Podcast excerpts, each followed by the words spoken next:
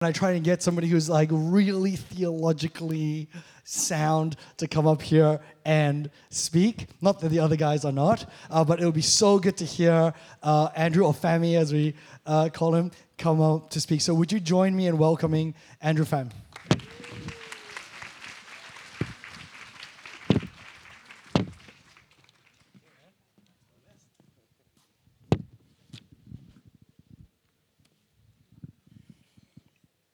Um, I don't know how to unmute this.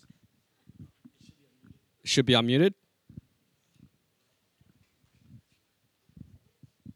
I might need some help. Or should we just swap microphones? Sorry. Hello.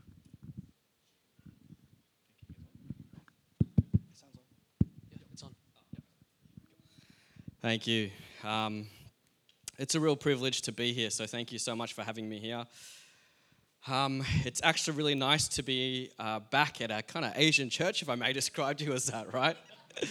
um, I used to pastor at a, a, Chinese immigrant church, and I just love the Asian feel, the hospitality, you know, the, the welcome, the sense of I can call you auntie and uncle, you know what I mean? It's really, really nice. And uh, I uh, just want to thank Chris uh, for inviting me here today. Um, as you know, we were part of a pastors group actually, and funny enough, we call him Master Yoda.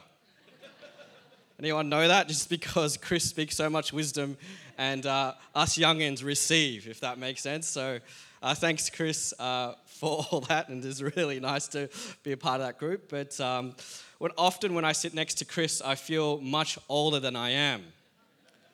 You know why? He's got so much energy. I tell you what, I just cannot at all keep up. I feel like an old man compared to him.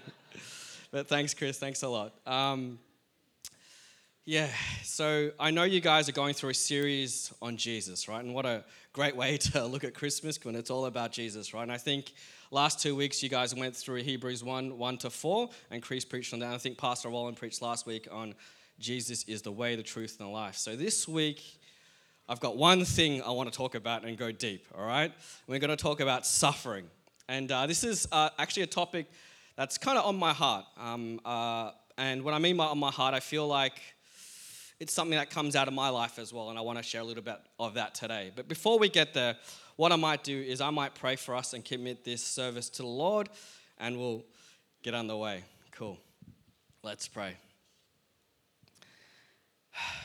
Lord, let your spirit fall upon this place, that we would feel it so tangibly, Lord, that your presence is here because we acknowledge you as Lord and Savior, Lord. Within our quietness as we just reflect on you and this service here today, will we bow our knee to you and humble ourselves before the word, including me, Lord? Would you minister to us, Lord, today as your spirit moves upon this place? I pray this in Jesus' name. Amen. I'm a relatively methodical person. Um, I like dot points, I like structure. That's, I guess, why I'm a COO, right?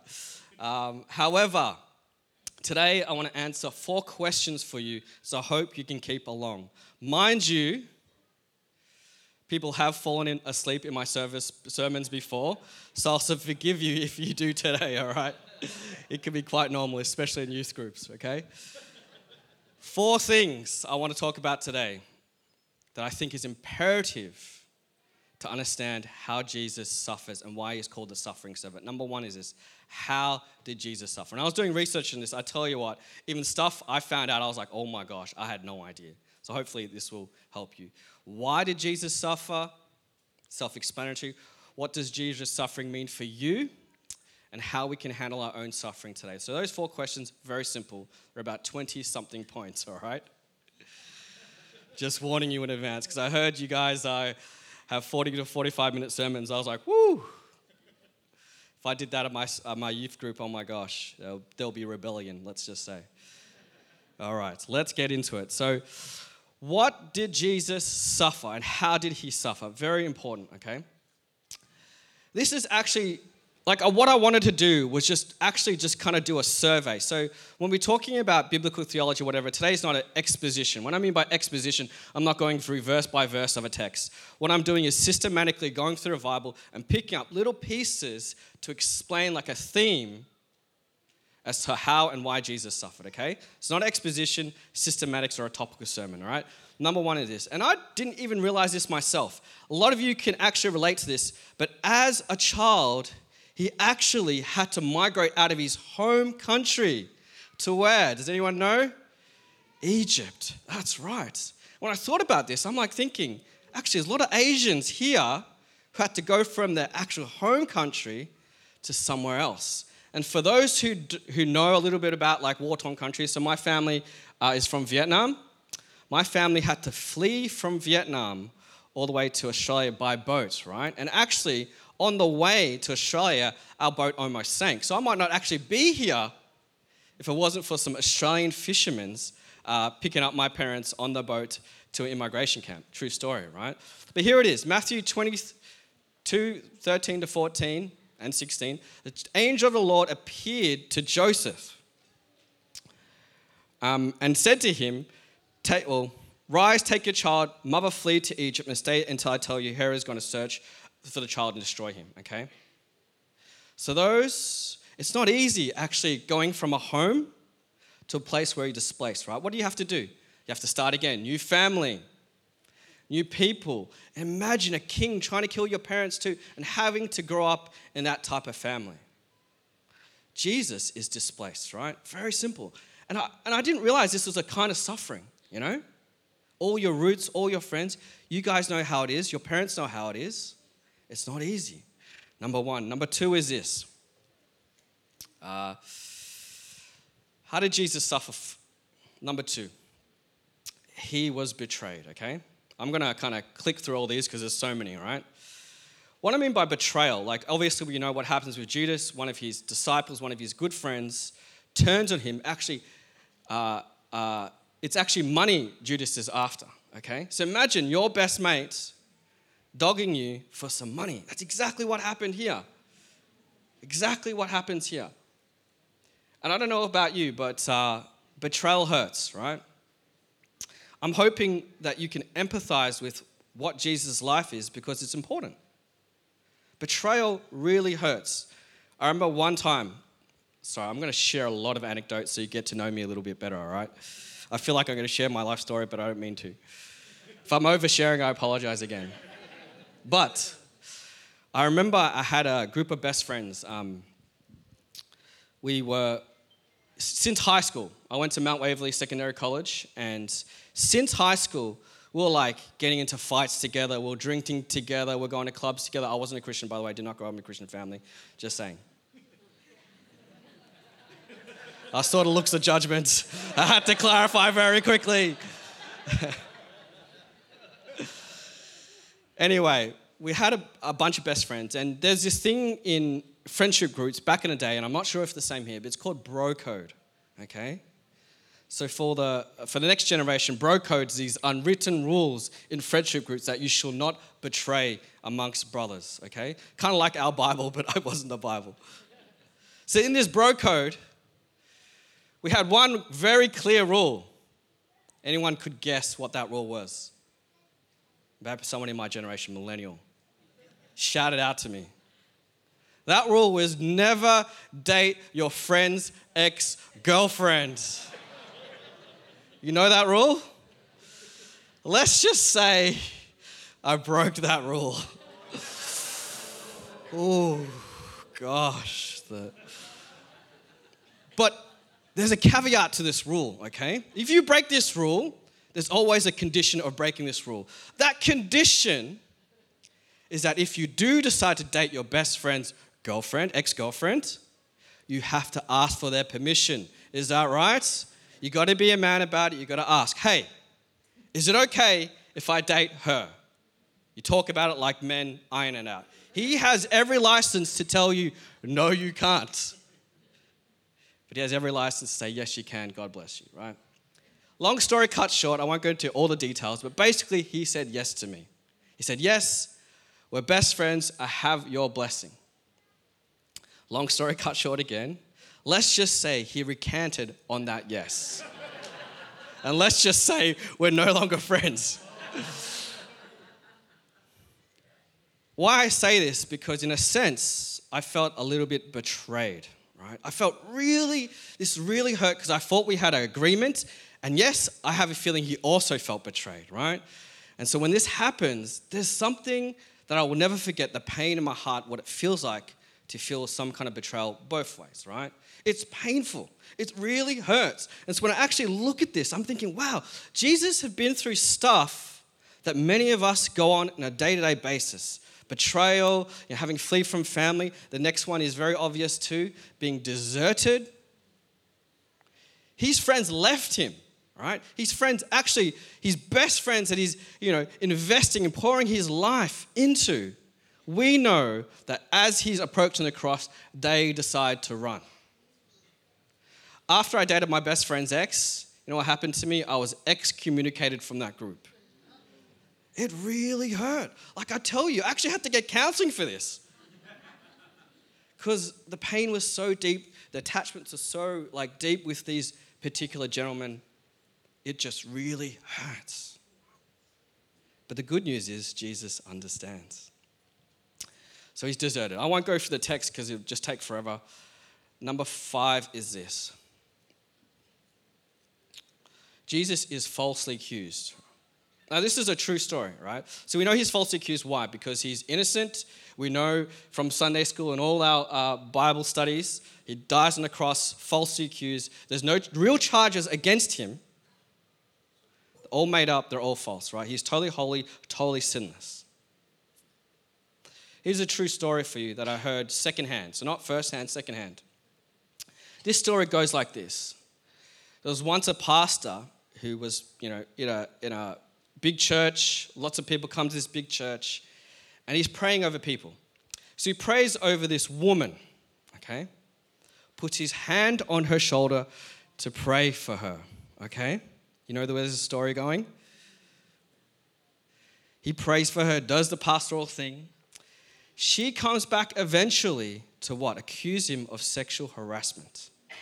Okay, true story. Long story cut short, but basically, what happens to this particular pastor, he loses his job because she's spreading all these things about him, and apparently she liked him. Okay? So, when we talk about falsely accused, this is what it's like. I'm sure some of you here today have been through something the same, where the gossip mill happens, where people are like talking about you, and it gets out of control, right? I know that's an extreme example, but I just want to emphasize the stuff that Jesus goes through for you and I. I know these seem like dot points on a slide, but this is a real life lived. A real life lived. I'm going to keep going because it's endless, right? Let's keep going. Number six is this public humiliation. Very obvious, right? He's spat on, he's criticized publicly, he's hung on a cross, barely any clothes on. I don't need to elaborate, right? I'm not sure how many of us can relate to that. Number six is seven is this physical torture, right? So this is um, something.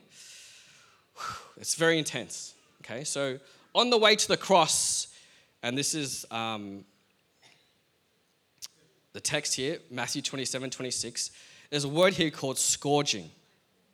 Anyone heard that word before? Scourge, scourging. Anyway, it's a form of torture right? And what happens in this torture is a whip. This whip has three cords like this. I wanted to get you a picture, but I couldn't download a picture without breaching copyright laws, so I'll have to use my fingers, all right? A whip is like this, and it's a bit longer than this, obviously. And on the edge of each tip is like metal or bones, okay? So what happens during scourging, what happens to Jesus if you watch the Passion, is he gets whipped by this, you know, on a block, right? And basically, this weapon is used to do maximum pain and maximum bleeding. I don't know about you, but I'm scared of needles, let alone a scourge whip, okay? And so what happens is, as they lash his back, pieces of his flesh come off, right? Just one piece another piece, just literally fly off his skin to soften him up for the next thing that happens, which is the crucifixion, right? So, some of you have seen the passion. You know exactly what I'm talking about when I say crucifixion. I want to go into details because it all makes sense, right? There's a three meter tall cross, a couple of planks they put on the ground. They nail his feet, his arms, he's to the cross, right? For hours and hours, he's hung up on this particular cross, bleeding.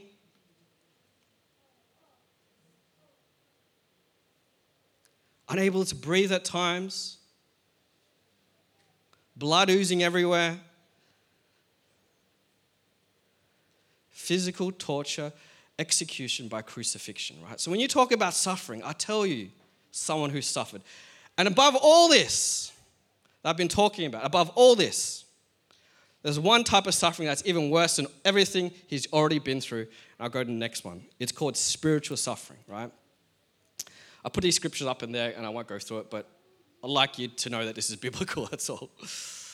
He says in Mark 15 34, finally, after six hours of tortured, breathing, the end was near. Jerusalem looked, Jesus looked to heaven and said, Eloi, Eloi, Lama, I can't even say that, which means, My God, my God, why have you forsaken me? Right? So, this, I remember one true story.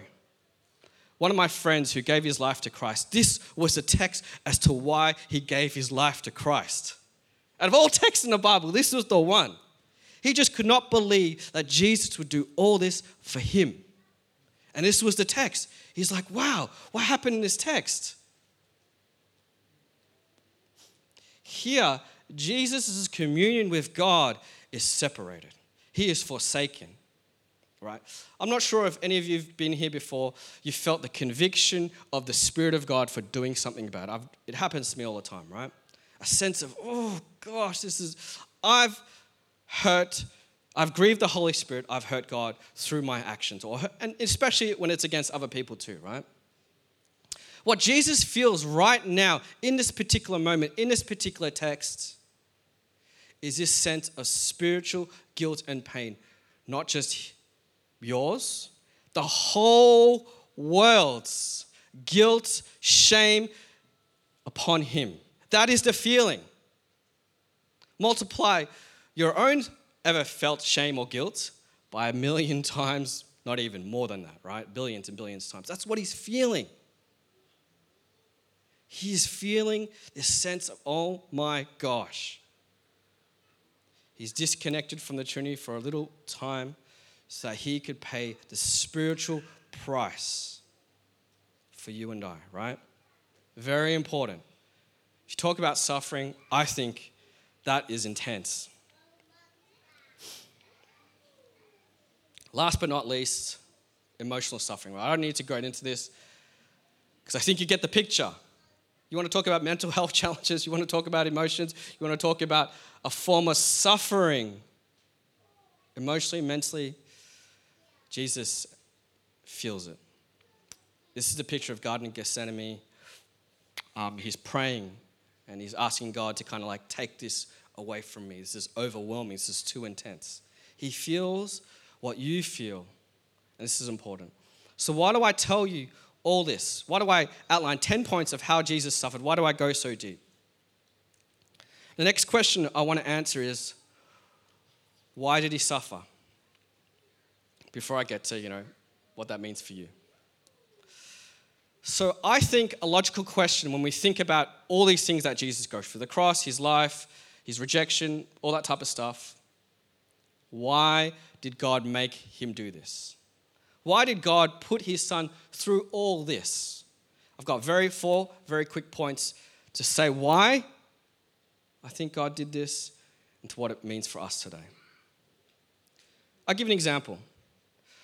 Could God have chosen a different plan?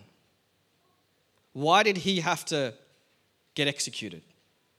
Could he have been in the bath one day, you know, some body wash, getting changed in the Middle Eastern heats, slip on a bar slope, bang his head, and he died for us? Wouldn't that just, I don't know, be an alternative plan? Could it have been something different? Could he have just died of old age for us? Why did it have to be this particular plan?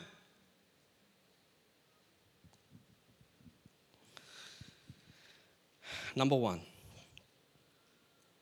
Before the creation of the world, God had a plan. When, you were, when our ancestors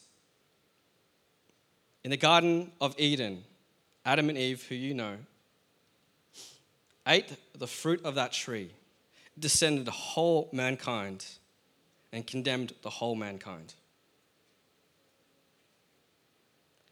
Before they did this, God knew they would do this. He already had a backup plan. Well, not a backup plan, it was already a plan. This is important. A lot of people will say, oh, why is it this way? And why does God allow these bad things to happen? And I just want to introduce, two concepts of God, right? One is this that God is holy, which we know, which we sing, and God is love. If you combine those two attributes together, you have this person that hates sin so much. We have another person who loves you so much. What ends up happening if you combine those two traits is a plan. He must make a plan because he loves you so much, but he hates your sin so much. He absolutely hates it.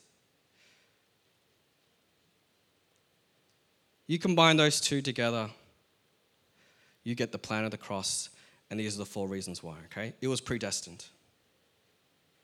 He writes, the word of God, Acts 4:27 says this, truly in this city they were gathered together against your holy servant Jesus, whom you anointed, both Herod and Pontius Pilate, along with the Gentiles and people of Judah, to do whatever you, your hand and your plan has predestined to take place. This was going to happen, it had to happen. Number two, two is this, is to dare to fulfill scripture. Scripture points, we said in Isaiah 53 today, as we heard Harold say, by the way, Harold, great illustration, loved it.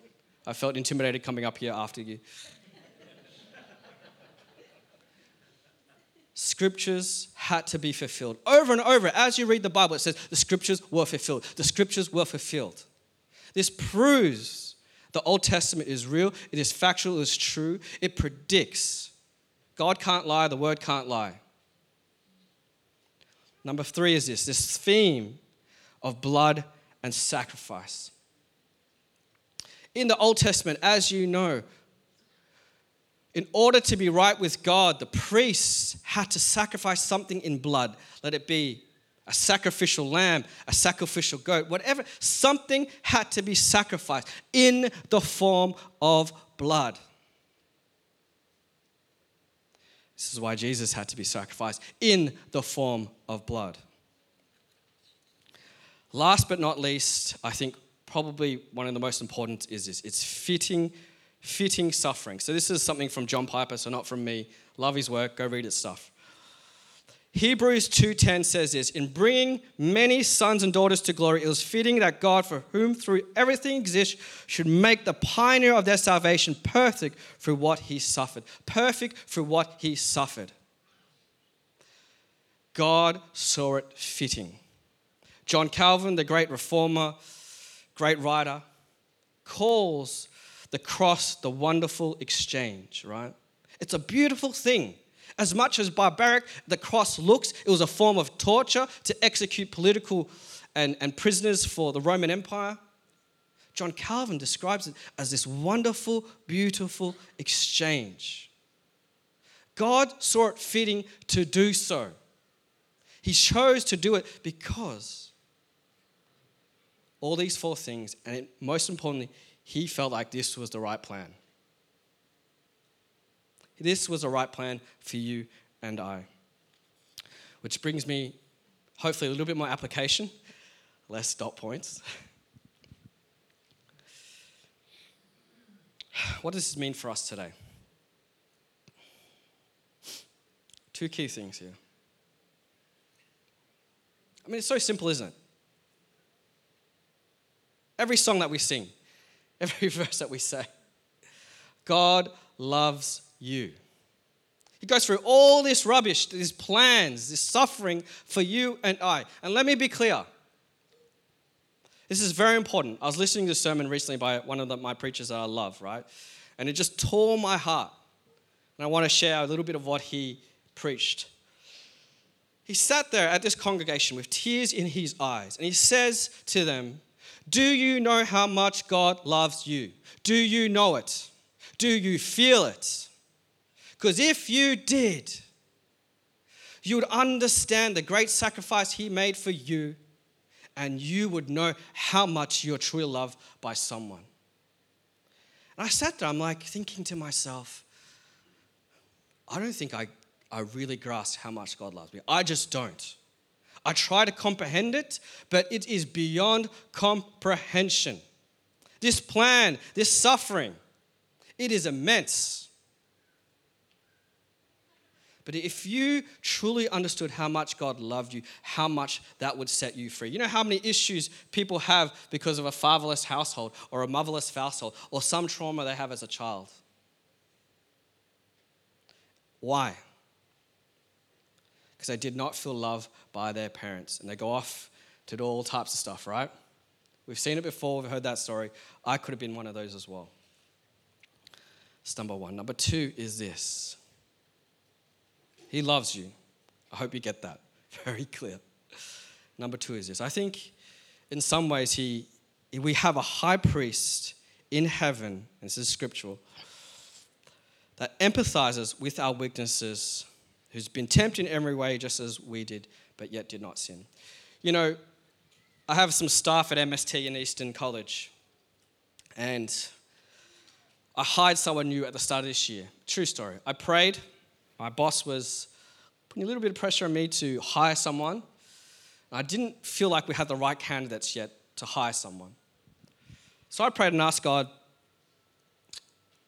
God, what do you want me to do here? Do you want me to hire someone I think I'll regret in a couple of years' time? Or should I wait? And God was very clear to me. He said, Wait, someone is coming. So I told my boss, Look, let's just wait a little bit, right? The very next week, kid you not, this girl emails me and says, Hey, I'm interested in a job. I think I could be really good, right? Smashed interview, long story cut short, we, we hire her. I don't know her too well, but I begin to realize she's probably had a little bit of trauma in her life. We share very openly about this. And she talks about um, the religious family that she grew up in, always criticized about like not going to church, being too promiscuous, being too loud, not that gentle, you know, soul that you're meant to in church that they expect you to be. She's a bit fiery, you see. She comes from a broken family, divorced parents uh, who are very highly critical, very manipulative, so using like religios- religiosity to make you feel bad for not going to church, not being a good person, etc., etc. right? Very manipulative environment. And I remember just sharing to her some of the things I had to go through as a child, right? And when I was sharing these things with her, there was a sense of mutual connection. This mutual sense that we have gone through similar suffering that we both understand, right? Jesus here has been through all this. And we don't have a high priest in heaven. We don't have someone who's transcendent, who sits in heaven, not relating to us at all. He understands all your emotions. He understands your suffering. He empathizes because he actually came down and walked with you and I. It is not like we have a, a Father in heaven who just sits there on their throne and tells us what to do. That's not the God that I serve, that's not the God we worship, right? Very important.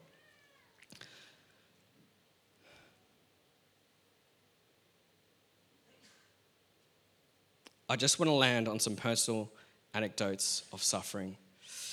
I don't know what to call this section, but I hope all that theological teaching stuff all makes sense. I want to move to a point of, I don't know, all right, we get that Jesus loves us. We get that Jesus did all these things. We get that he empathizes with us. All right, Pastor, tell us what we could do about it today. All right?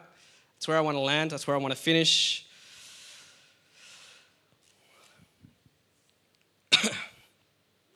So, number one is this. I told you there was a lot of dot points. Sorry.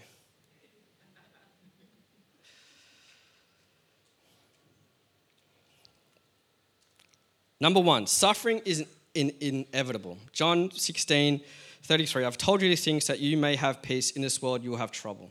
Everyone said that voice. Ah, text before. It is inevitable that you will suffer. But let me get a bit preachy here today. I'm so sorry, but I guess it's my job, right?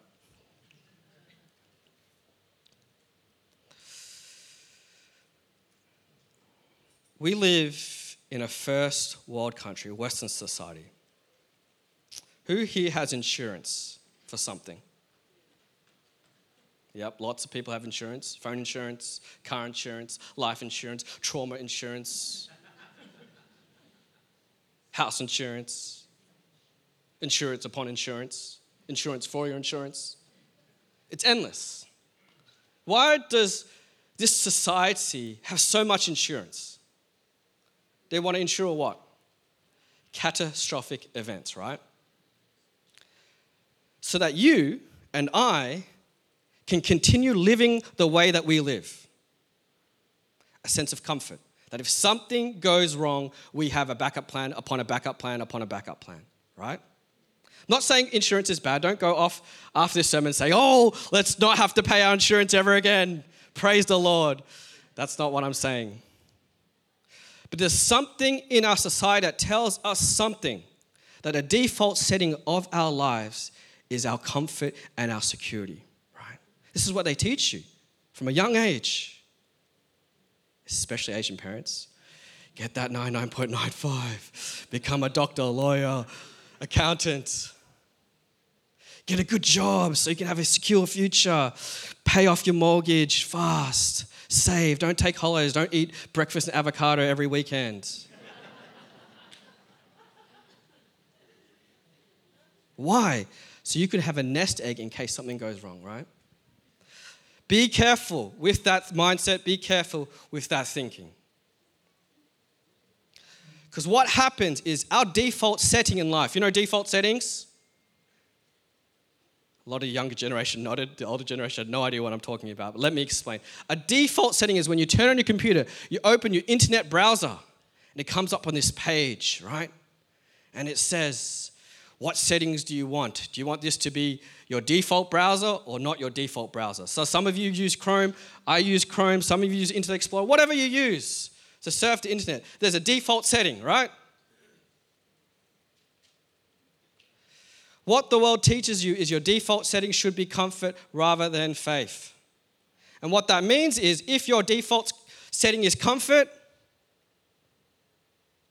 you start to bubble wrap your life from suffering and pain. And this is what it looks like not being able to take risks, not being able to tell that girl over there, hey, I like you. Why? It's too much risk. I could get rejected. Or it could be starting that ministry. That you're so comfortable in your life, you don't want to have to go through all the pain of doing this, doing that for Jesus. Or it could be telling your husband that you something that you were so scared to talk to him about just because of his reaction and the pain and suffering that happens in change, right? We are so conditioned to keep things the same. But nothing good happens, I believe, when we do that, right? When I get too comfortable, I feel like something's wrong. Do not let comfort be your default setting. Let faith be your default setting. Number one, okay? Number two is this all suffering is under the mighty hand of God. We know this. Why? Because in Job, what happens? Satan has to negotiate with, with God to be able to do things to Job. There's a negotiation process, right? He actually, not just a negotiation, but he has to ask for permission.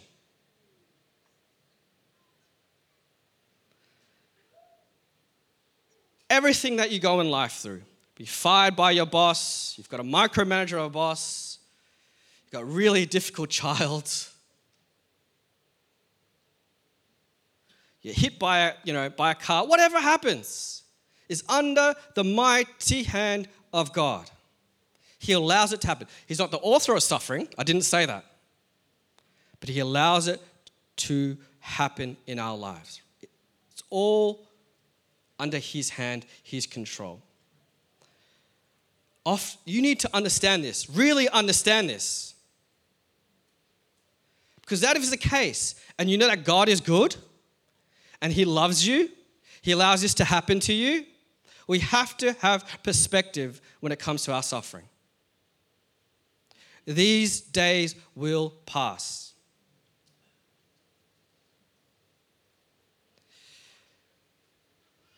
There's a writer who writes in Romans, and I forget the text, but I'll never forget it. I think it was John Stott, actually. It is John Stott. He writes about this passage in Romans, it's a suffering.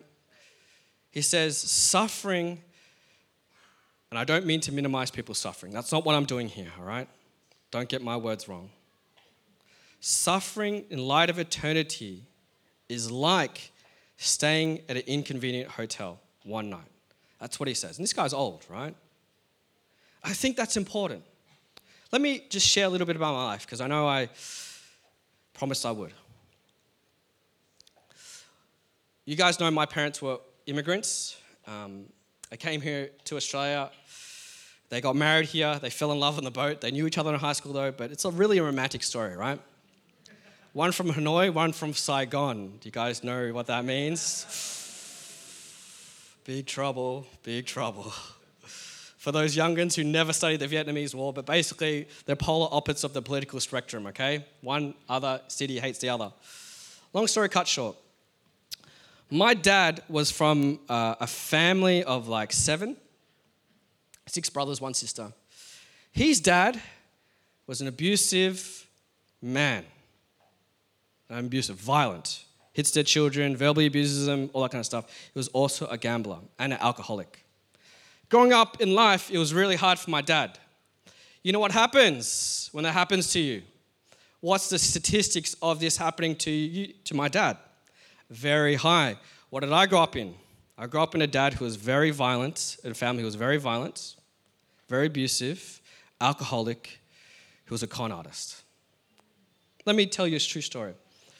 My parents divorced when I was about four or five, okay? But before then, I remember this. This is one of my earliest memories that I can recall, right? And I'm sorry I'm going to share. This could be a trigger warning for some. I remember I was sitting next to this heater right here, right? Next to me. And I remember just as a three, four year old, I'm looking at the ground.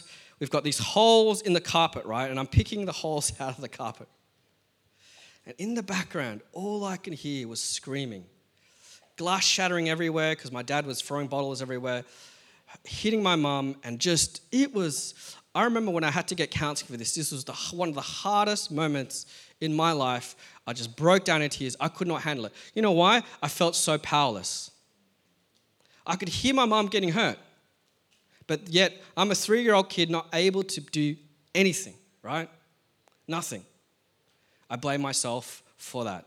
I received healing from that trauma recently right? Recently.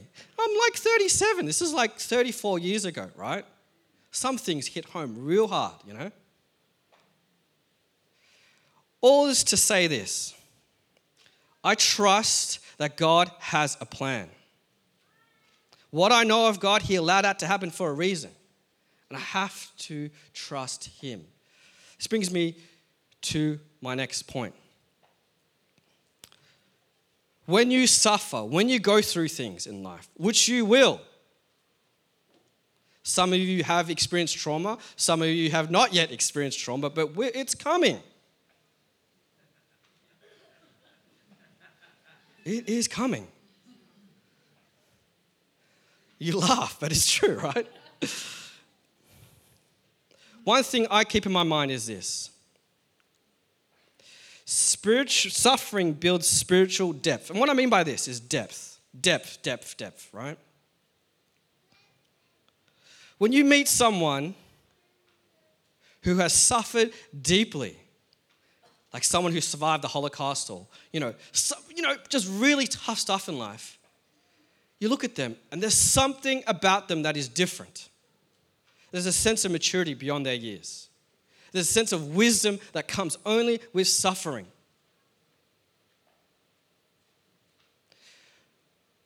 God is not in the business of making you prosper, although that's a byproduct. He's not in the business of making you wealthy. He's not in the business of doing what you command him to do. He's in the business of making you conform into the image of Christ. That's the business that he is in. Often, a tool that he will use to, in order to do that is suffering. You will suffer just like he did. But we don't have a high priest that's disconnected from all our suffering. We have a high priest that empathizes, right? When those days come, which they will, and some of you are experiencing right now, dig deep into Jesus. Dig deep. True story. I remember one time I had a lot of issues, especially when I became a Christian, right? Lots. Still got issues. I tell my wife and my friends, I'm like a 747, I've got all this baggage. Lots of baggage. I don't, know, I don't know why I went on that tangent. but, but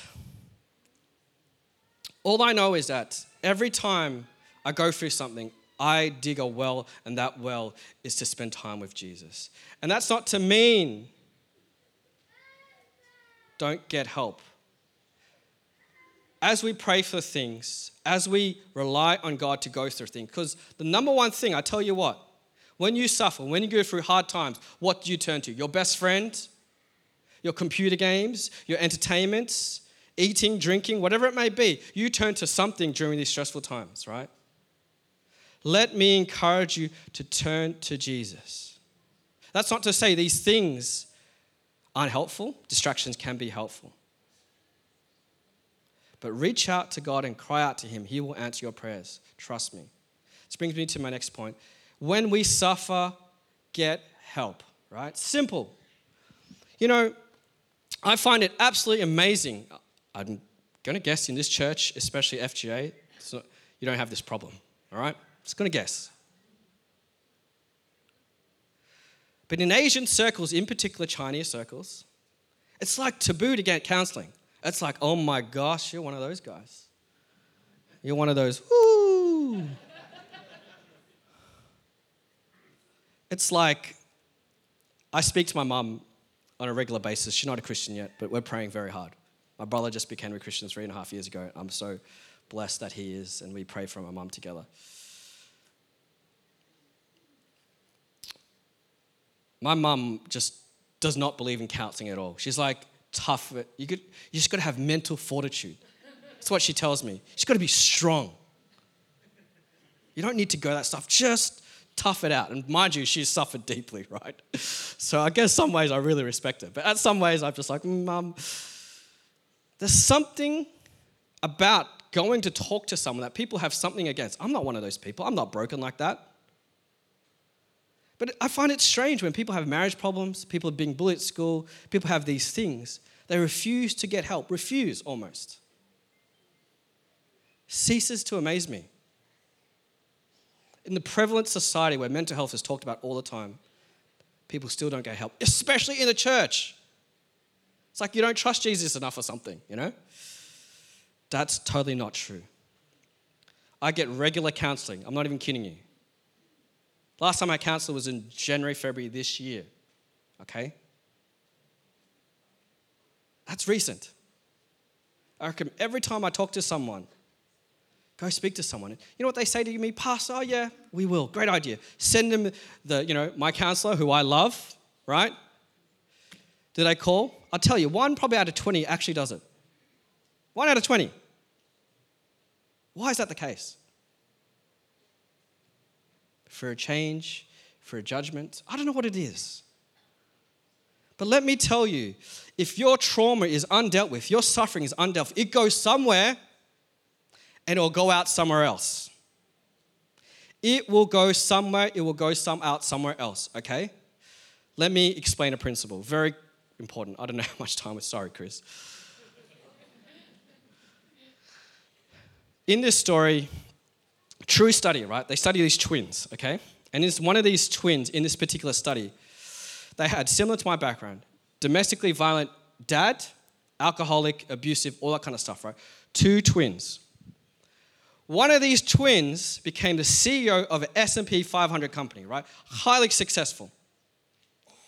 Great Samaritan, good person, apparently highly esteemed reputation, okay? He turned out so well. His twin brother, same environment, same parents, same thing. What did he turn into? Exactly like his dad drunk, drug addict, abusive, blaming someone, right? Why? Because he refused to get help. One person said, No, I'm not going to use this as a choice to be a victim. I'm going to choose this as a choice to bless others through my suffering. Other person said, Yep, I'm going to stay a victim. I'm going to blame my dad for all my problems. There's nothing wrong with being a victim. There's everything wrong with staying a victim. There's two different mindsets to the same problem, right? If you are going through something, get help. Don't be in denial. It will come out somewhere. That'd be through anger on the road rage. Are you one of those people that, you know, say profanity on the road? I've done that before, sorry, I admit. Maybe it's against your wife or your children. You just burst in anger. You know, it comes somewhere, trust me. It goes out somewhere. This brings me to my last point suffering can turn into your greatest ministry, and this is true. I remember one conversation I had with my mum once, and I felt so guilty for saying this to her. She's the best mum in the world. I love her. She's the MVP to me, right? Aside from Jesus, of course. But I remember telling her, and I had to be honest with her, and it really hurt her, which made me feel even worse. But when you, when you need to talk about big things in life, you have to not be afraid to hurt people. You have to talk it out, right? I said to her, Mom, I felt robbed as a child. Mum, I know you did your best, but I can't help sometimes I was robbed of my childhood, of a normal childhood, right? Tears in her eyes as I'm telling this, tears in my eyes as I'm saying this, right? But it's true. I looked at all these Christian families with their dads and they, you know, teach them how to play ball and fetch and, you know, teach them how to play a bike. And, you know, it's just so normal. I'm like, oh my gosh, I wish I had that in my life, you know? But let me tell you something. Because I, oh, speaking of children, but because I went through that, I 100% don't want the same thing for my children. When I read these things, like how children get neglected, children get abused, oh my gosh, it just tears my heart to parts, you know? I don't want that for my family. I don't want that for your family. I don't want people to go through the same thing I went through. So I want to equip myself to be a really good present dad, a, a good father, a good husband for that matter, although I fall short a lot. My wife's not here, she says hello, but hopefully she could vouch for me. There's a reason why she's not here right now, I'm joking. But do you know what I mean? You'll hear this countless of times. People who've been through sexual harassment, sexual abuse, they, they turn to, to those industries for a reason. People who've been radically transformed by the gospel end up being pastors, right? Suffering is inevitable, and sometimes your greatest suffering will turn into your greatest ministry. I hope this helps today. I know this is a long sermon. I think I went over 45 minutes. I apologize, but I hope you're blessed. I hope that gives you a framework.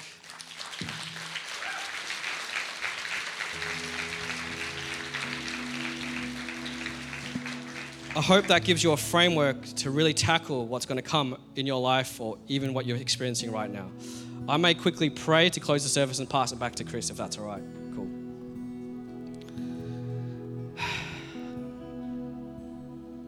I know somewhere in this place, Lord God, there is pain. Let it be one, two, three, 20, 30 people. I don't know where it is, Lord. But would your Spirit of God and your hands just touch them in places in their hearts, in their soul, in their minds right now, Lord. Let it be they just had a miscarriage or a miss, or they've been trying to have a baby for so long, or they've got challenges in their marriage, or they've got financial stress. Would you just meet them where they're at, Lord God? I just pray today as we exit these halls that we have a framework to suffer well. That you, most importantly, suffered for us, Lord God. But I pray for your miraculous hands to be upon this church, upon these people today, Lord God. help heal them so they can be a blessing to others in the same process. I pray this in Jesus' name. I will remain here after service a little bit, so if you want me to pray with you or for you, I'm happy to do that as well. All right. Thanks so much, man. I'm so glad that um, Andrew preached the sermon that he did.